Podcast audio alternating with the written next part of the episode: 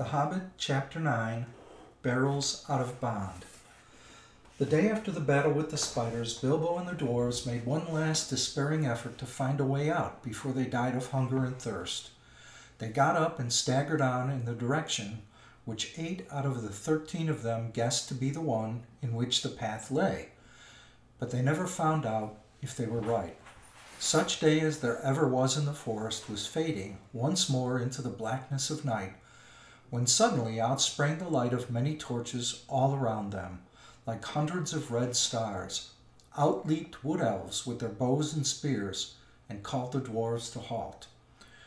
There was no thought of a fight, even if the dwarves had not been in such a state that they were actually glad to be captured. Their small knives, the only weapons they had, would have been of no use against the arrows of the elves that could hit a bird's eye in the dark. So they simply stopped dead and sat down and waited, all except Bilbo, who popped on his ring and slipped quickly to one side. That is why, when the elves bound the dwarves in a long line, one behind the other, and counted them, they never found or counted the hobbit, nor did they hear or feel him trotting along behind their torchlight as they led off their prisoners into the forest. Each dwarf was blindfolded, but that did not make much difference, for even Bilbo, with the use of his eyes, could not see where they were going, and neither he nor the others knew where they had started from anyway. Bilbo had all he could do to keep up with the torches, for the elves were making the dwarves go as fast as ever they could, sick and weary as they were. The king had ordered them to make haste. Suddenly the torches stopped, and the hobbit had just time to catch them up before they began to cross the bridge. This was the bridge that led across the river to the king's doors.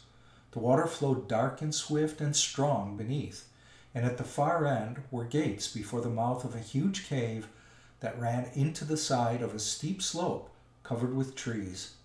There the great beeches came right down to the bank, till their feet were in the stream. Across the bridge the elves thrust their prisoners, but Bilbo hesitated in the rear.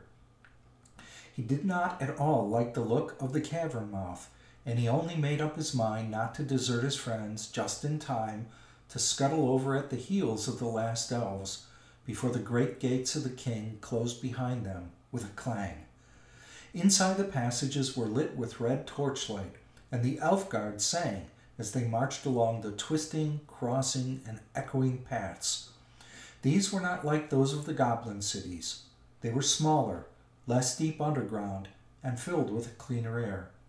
In a great hall with pillars hewn out of the living stone sat the Elven King on a chair of carven wood. On his head was a crown of berries and red leaves, for the autumn was come again. In the spring he wore a crown of woodland flowers. In his hand he held a carven staff of oak.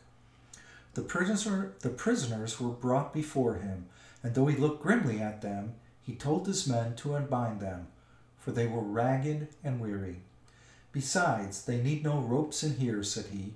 There is no escape from my magic doors for those who are once brought inside. Long and searchingly he questioned the dwarves about their doings, and where they were going to, and where they were coming from.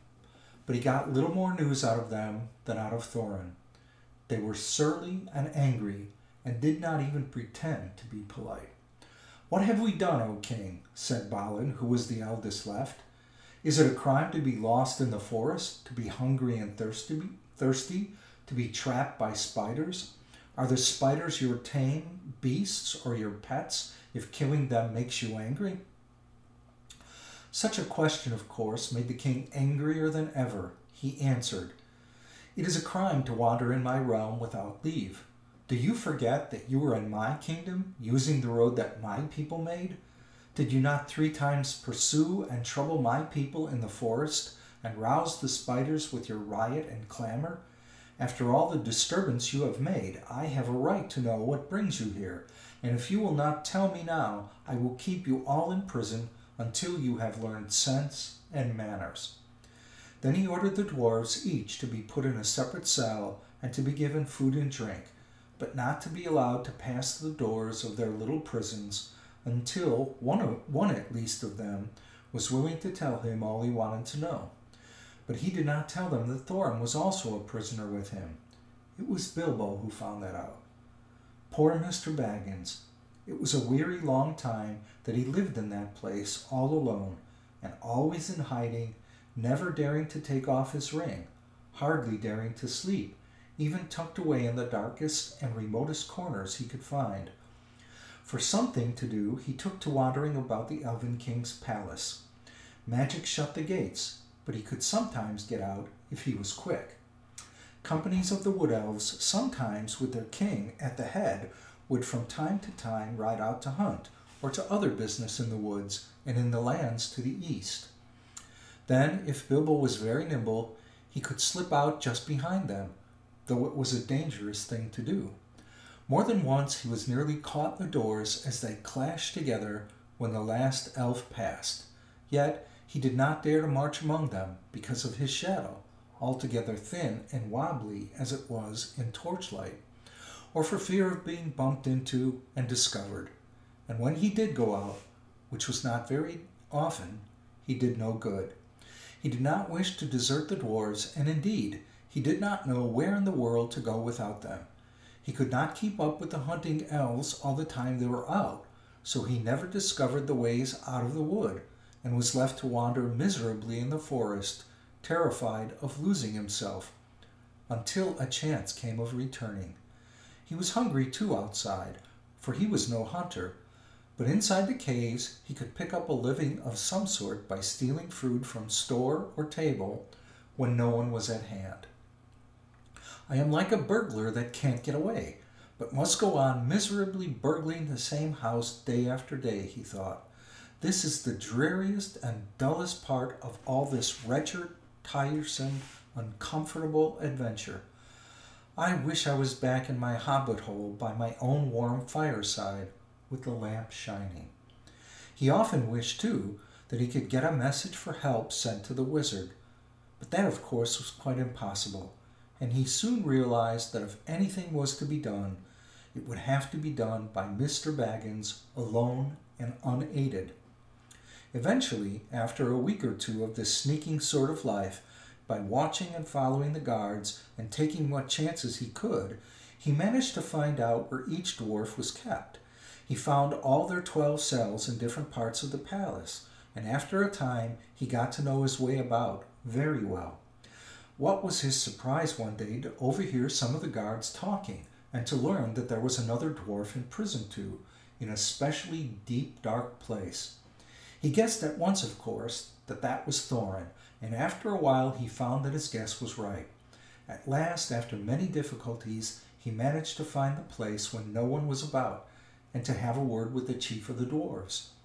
Thorin was too wretched to be angry any longer at his misfortunes, and was even beginning to think of telling the king all about his treasure and his quest, which shows how low spirited he had become when he heard Bilbo's little voice at his keyhole. He could hardly believe his ears. Soon, however, he made up his mind that he could not be mistaken, and he came to the door and had a long whispered talk with the hobbit on the other side. So it was that Bilbo was able to take secretly Thorin's message to each of the other imprisoned dwarfs telling them that Thorin their chief was also in prison close at hand, and that no one was to reveal their errand to the king, not yet, nor before Thorin gave the word. For Thorin had taken heart again, hearing how the hobbit had rescued his companions from the spiders, and was determined once more not to ransom himself with promises to the king of a share in the treasure, until all hope of escaping in any other way had disappeared until in fact the remarkable Mr. Invisible Baggins, of whom he began to have a very high opinion indeed, had altogether failed to think of something clever. The other dwarfs quite agreed when they got the message. They all thought that their own shares in the treasure, which they quite regarded as theirs in spite of their plight and the still unconquered dragon, would suffer seriously if the wood elves claimed part of it, and they all trusted Bilbo. Just what Gandalf had said would happen you see. Perhaps that was part of his reason for going off and leaving them.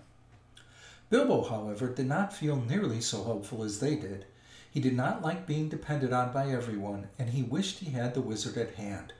But there was no use, Probably all the dark distance of Mirkwood lay between them. He sat and thought and thought until his head nearly burst, but no bright ideas would come. One invisible ring was a very fine thing, but it was not much good among fourteen. But of course, as you have guessed, he did rescue his friends in the end. And this is how it happened. One day, nosing and wandering about, Bilbo discovered a very interesting thing. The great gates were not the only entrance to the caves. A stream flowed under part of the lowest regions of the palace and joined the forest river some way further to the east, beyond the steep slope out of which the main mouth opened. Where this underground watercourse came forth from, the hillside, there was a water gate. There the rocky roof came down close to the surface of the stream, and from it a portcullis could be dropped right to the bed of the river to prevent anyone coming in or out that way but the portcullis was often open, for a good deal of traffic went out and in by the water gate. If anyone had come in that way, he would have found himself in a dark, rough tunnel leading deep into the heart of the hill. But at one point, where it passed under the caves, the roof had been cut away and covered with great open trap, doors. These opened upwards into the king's cellars.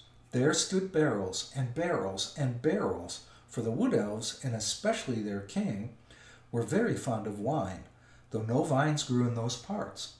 The wine and other goods were brought from far away, from their kinsfolk in the south, or from the vineyards of men in distant lands. Hiding behind one of the largest barrels, Bilbo discovered the trapdoors and their use, and lurking there, listening to the talk of the king's servants, he learned how, to, how the wine and other goods came up the rivers or overland to the long lake. It seemed a town of men still throve there, built out on bridges far into the water as a protection against enemies of all sorts, and especially against the dragon of the mountain. From Lake Town, the barrels were brought up the forest river. Often they were just tied together like big rafts and poled or rolled, rowed up the stream. Sometimes they were loaded onto flatboats. When the barrels were empty, the elves cast them through the trapdoors, opened the water gate, and out the barrels floated on the stream, bobbing along until they were carried by the current to a place far down the river where the bank jutted out near to the very eastern edge of Mirkwood. There they were collected and tied together and floated back to Lake Town, which stood close to the point where the Forest River flowed into the Long Lake. For some time, Bilbo sat and thought about this Watergate and wondered if it could be used for the escape of his friends. And at last he had the desperate beginnings of a plan. The evening meal had been taken to the prisoners. The guards were tramping away down the passages, taking the torchlight with them, and leaving everything in darkness. Then Bilbo heard the king's butler bidding the chief of the guards good night. Now, come with me, he said, and taste the new wine that has just come in. I shall be hard at work tonight clearing the cellars of the empty wood, so let us have a drink first to help the labor. Very good, laughed the chief of the guards. I'll taste with you and see if it is fit for the king's table. There is a feast tonight, and it would not do to send up poor stuff. When he heard this, Bilbo was all in a flutter, for he saw that luck was with him and he had a chance at once to try his desperate plan. He followed the two elves until they entered a small cellar and sat down at a table on which two large flagons were set. Soon they began to drink and laugh merrily. Luck of an unusual kind was with Bilbo then.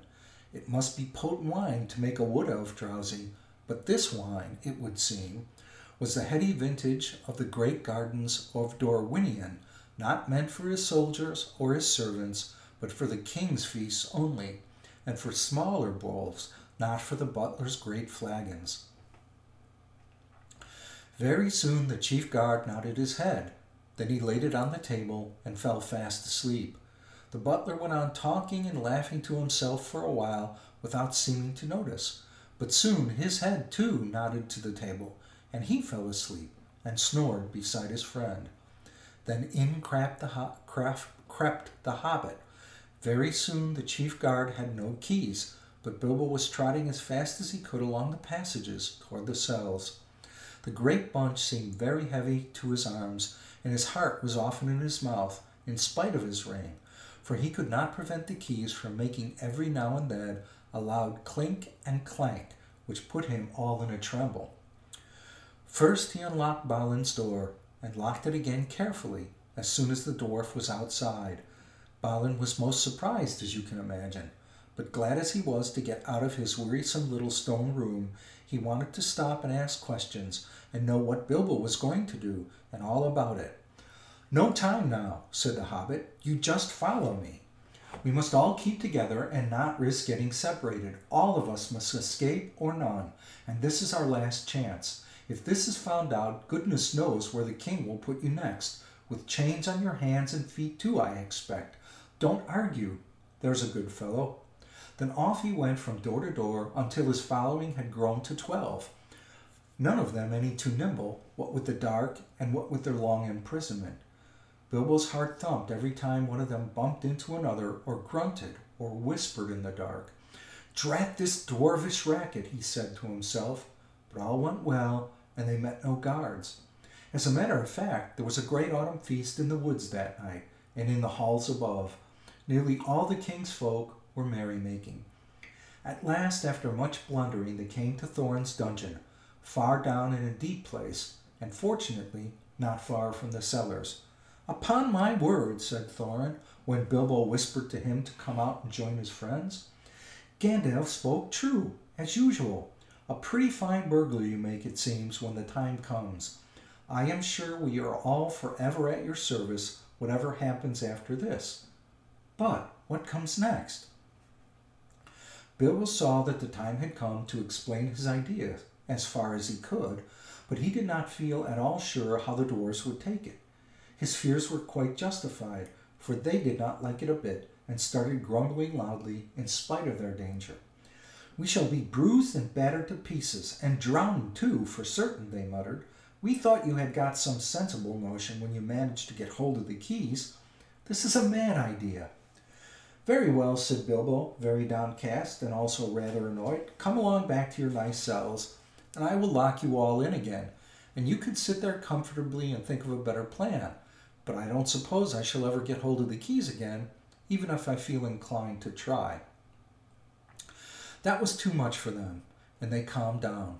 In the end, of course, they had to do just what Bilbo suggested, because it was obviously impossible for them to try and find their way into the upper halls or to fight their way out of the gates that closed by magic, and it was no good grumbling in the passages until they were caught again.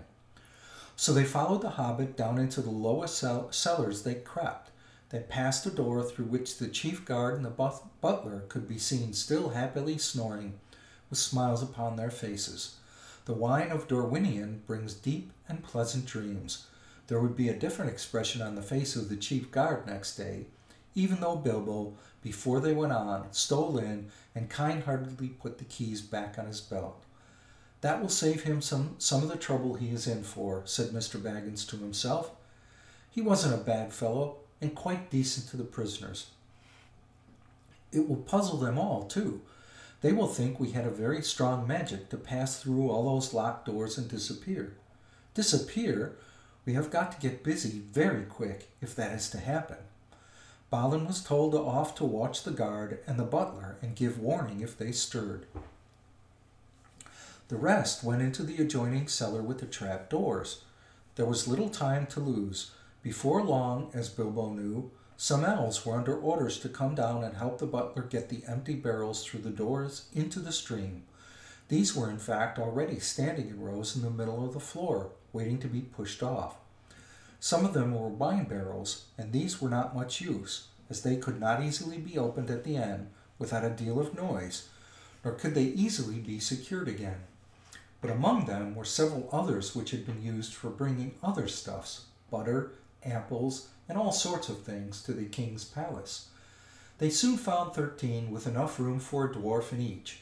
In fact, some were too roomy, and as they climbed in, the dwarfs thought anxiously of the shaking and the bumping they would get inside, though Bilbo did his best to find straw and other stuff to pack them in as cozily as could be managed in a short time. At last, twelve doors were stowed. Thorin had given a lot of trouble and turned and twisted in his tub and grumbled like a large dog in a small kennel, while Balin, who came last, made a great fuss about his air holes and said he was stifling even before his lid was on. Bilbo had done what he could to close holes in the side of the barrels and to fix on all the lids, lids as safely as, he, as could be managed, and now he was left alone again, running round putting the finishing touches to the packing and hoping against hope that his plan would come off. It had not been done a bit too soon. Only a minute or two after Balin's lid had been fitted on, there came the sound of voices and the flicker of lights. A number of elves came laughing and talking into the cellars and singing snatches of song. They had left a merry feast in one of the halls and were bent on returning as soon as they could.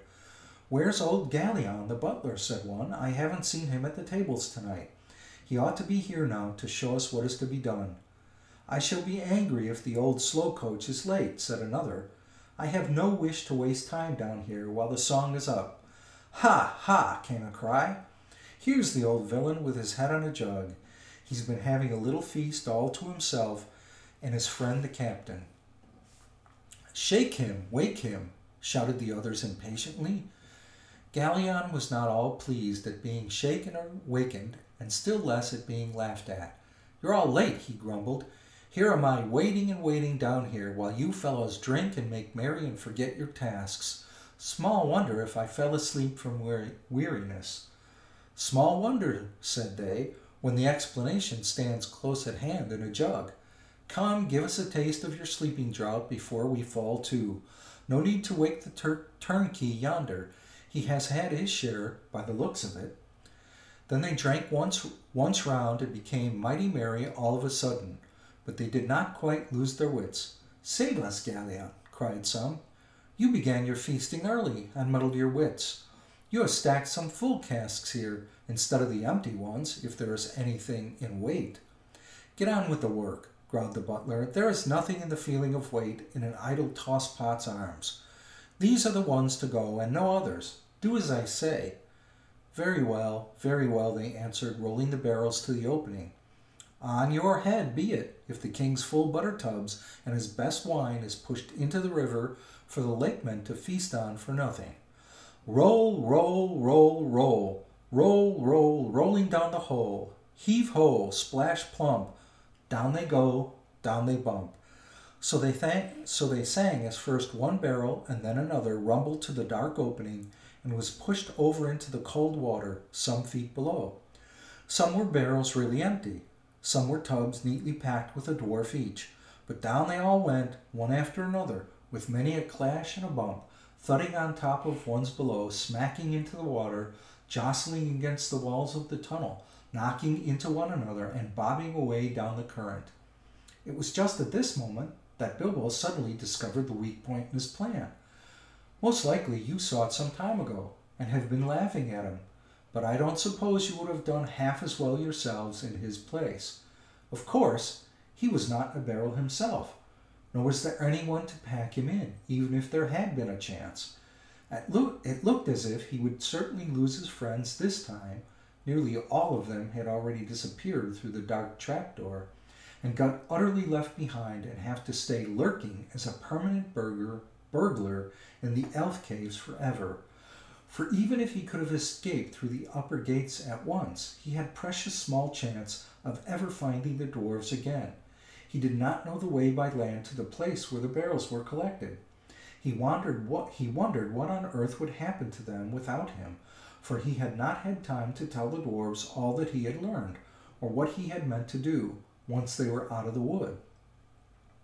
While all these thoughts were passing through his mind, the elves, being very merry, began to sing a song round the river door. Some had already gone to haul on the ropes which pulled up the portcullis at the water gate so as to let out the barrels as soon as they were all afloat below. Down the swift dark stream you go, back to lands you once did know. Leave the halls and caverns deep, leave the northern mountains steep, where the forest wide and dim stoops in gray shadow and, dim, and grim. Float beyond the world of trees, out into the whispering breeze, past the rushes, past the reeds, past the marshes waving weeds, through the mist that rises white, up from mere pool at night. Follow, follow, stars that leap, up the heavens, cold and steep. Turn when dawn comes over land, over rapid, over sand. South away and south away, seek the sunlight and the day. Back to pasture, back to mead, where the kine and oxen feed. Back to gardens on the hills, where the berry swells and fills under sunlight, under day. South away and south away, down the swift dark stream you go, back to lands you once did know. Now the very last barrel, barrel was being rolled to the doors. In despair and not knowing what else to do, poor little Bilbo caught hold of it and was pushed over the edge with it. Down into the water he fell, splash, into the cold dark water with the barrel on top of him. He came up again, spluttering and clinging to the wood like a rat, but for all his efforts he could not scramble on top. Every time he tried, the barrel rolled round and ducked him under again. It was really empty and floated light as a cork. Though his ears were full of water, he could hear the elves still singing in the cellar above. Then suddenly the trapdoor f- fell with a boom, and their voices faded away. He was in the dark tunnel, floating in icy, icy water all alone, for you cannot count friends that are all packed up in barrels. Very soon a gray patch came in the darkness ahead. He heard the creak of the water gate being hauled up, and he found that he was in the midst of a bobbing and bumping mass of casks and tubs, all pressing together to pass under the arch and get out into the open stream. He had as much as he could do to prevent himself from being hustled and battered to bits, but at last the jostling crowd began to break up and swing off, one by one, under the stony arch and away. Then he saw that it would have been no good even if he had managed to get astride his barrel, for there was no room to spare, not even for a hobbit, between its top and the suddenly, suddenly stooping roof where the gate was. Out they went under the overhanging branches of the trees on either bank. Bilbo wondered what the dwarfs were feeling, and whether a lot of water was getting into their tubs. Some of those that bobbed along by him in the gloom seemed pretty low in the water, and he guessed that these had dwarves inside. I do hope I put the lids on tight enough, he thought. But before long he was worrying too much about himself to remember the dwarves. He managed to keep his head above the water, but he was shivering with the cold, and he wondered if he would die of it before the, his luck turned, and how much longer he would be able to hang on, and whether he should risk the chance of letting go and trying to swim to the bank. The luck turned all right before long, the eddying current carried several barrels close ashore at one point, and there for a while they stuck against some hidden root. Then Bilbo took the opportunity of scrambling up the side of his barrel while it was held steady against another. Up he crawled like a drowned rat and lay on top, spread out to keep the balance as best he could. The breeze was cold, but better than the water, and he hoped he would not suddenly roll off again when they started off once more.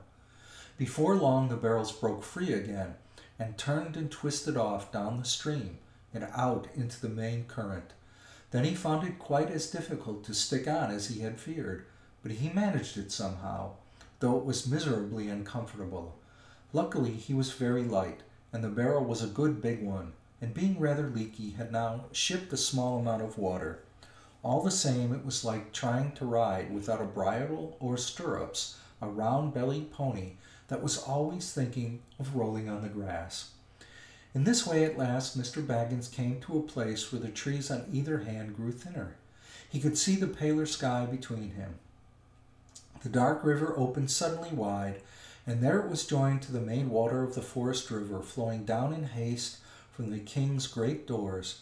There was a dim sheet of water, no longer overshadowed, and on its sliding surface there were dancing and broken reflections of clouds and of stars. Then the hurrying water of the forest river swept all the company of casks and tubs away to the north bank, in which it had eaten out a wide bay. This had a shingly shore under hanging banks and was walled at the eastern end by a little jutting cape of hard rock. On the shallow shore, most of the barrels ran aground, though a few went on to bump against the stony pier.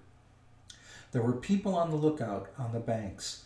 They quickly pulled and pushed all the barrels together into the shallows, and when they had counted them, they roped them together and left them till the morning. Poor dwarfs! Bilbo was not badly off now. He slipped from his barrel and waded ashore, and then sneaked along to some huts that he could see near the water's edge. He no longer thought twice about picking up a supper uninvited if he got the chance. He had been obliged to do it for so long, and he knew, and he knew now only too well what it was to be really hungry, not merely politely interested in the dainties of a well-filled larder.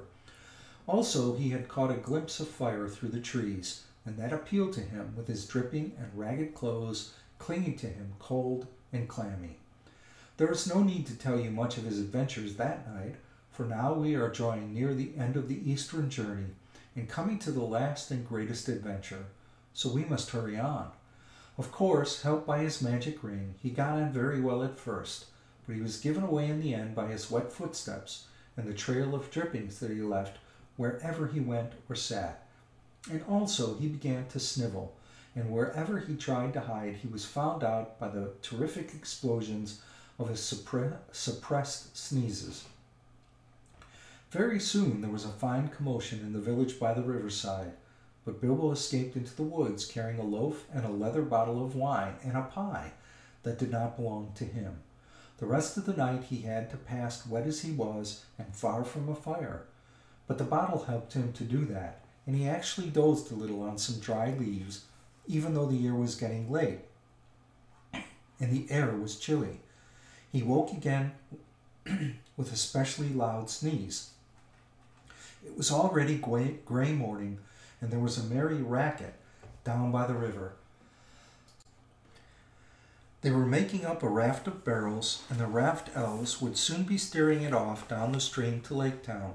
Bilbo sneezed again. He was no longer dripping, but he felt cold all over. He scrambled down as fast as his stiff legs would take him and managed just in time to get onto the mast of casks without being noticed in the general bustle. Luckily, there was no sun at the time to cast an awkward shadow, and for a mercy, he did not sneeze again for a good while. There was a mighty pushing of poles. The elves that were standing in the shallow water heaved and shoved.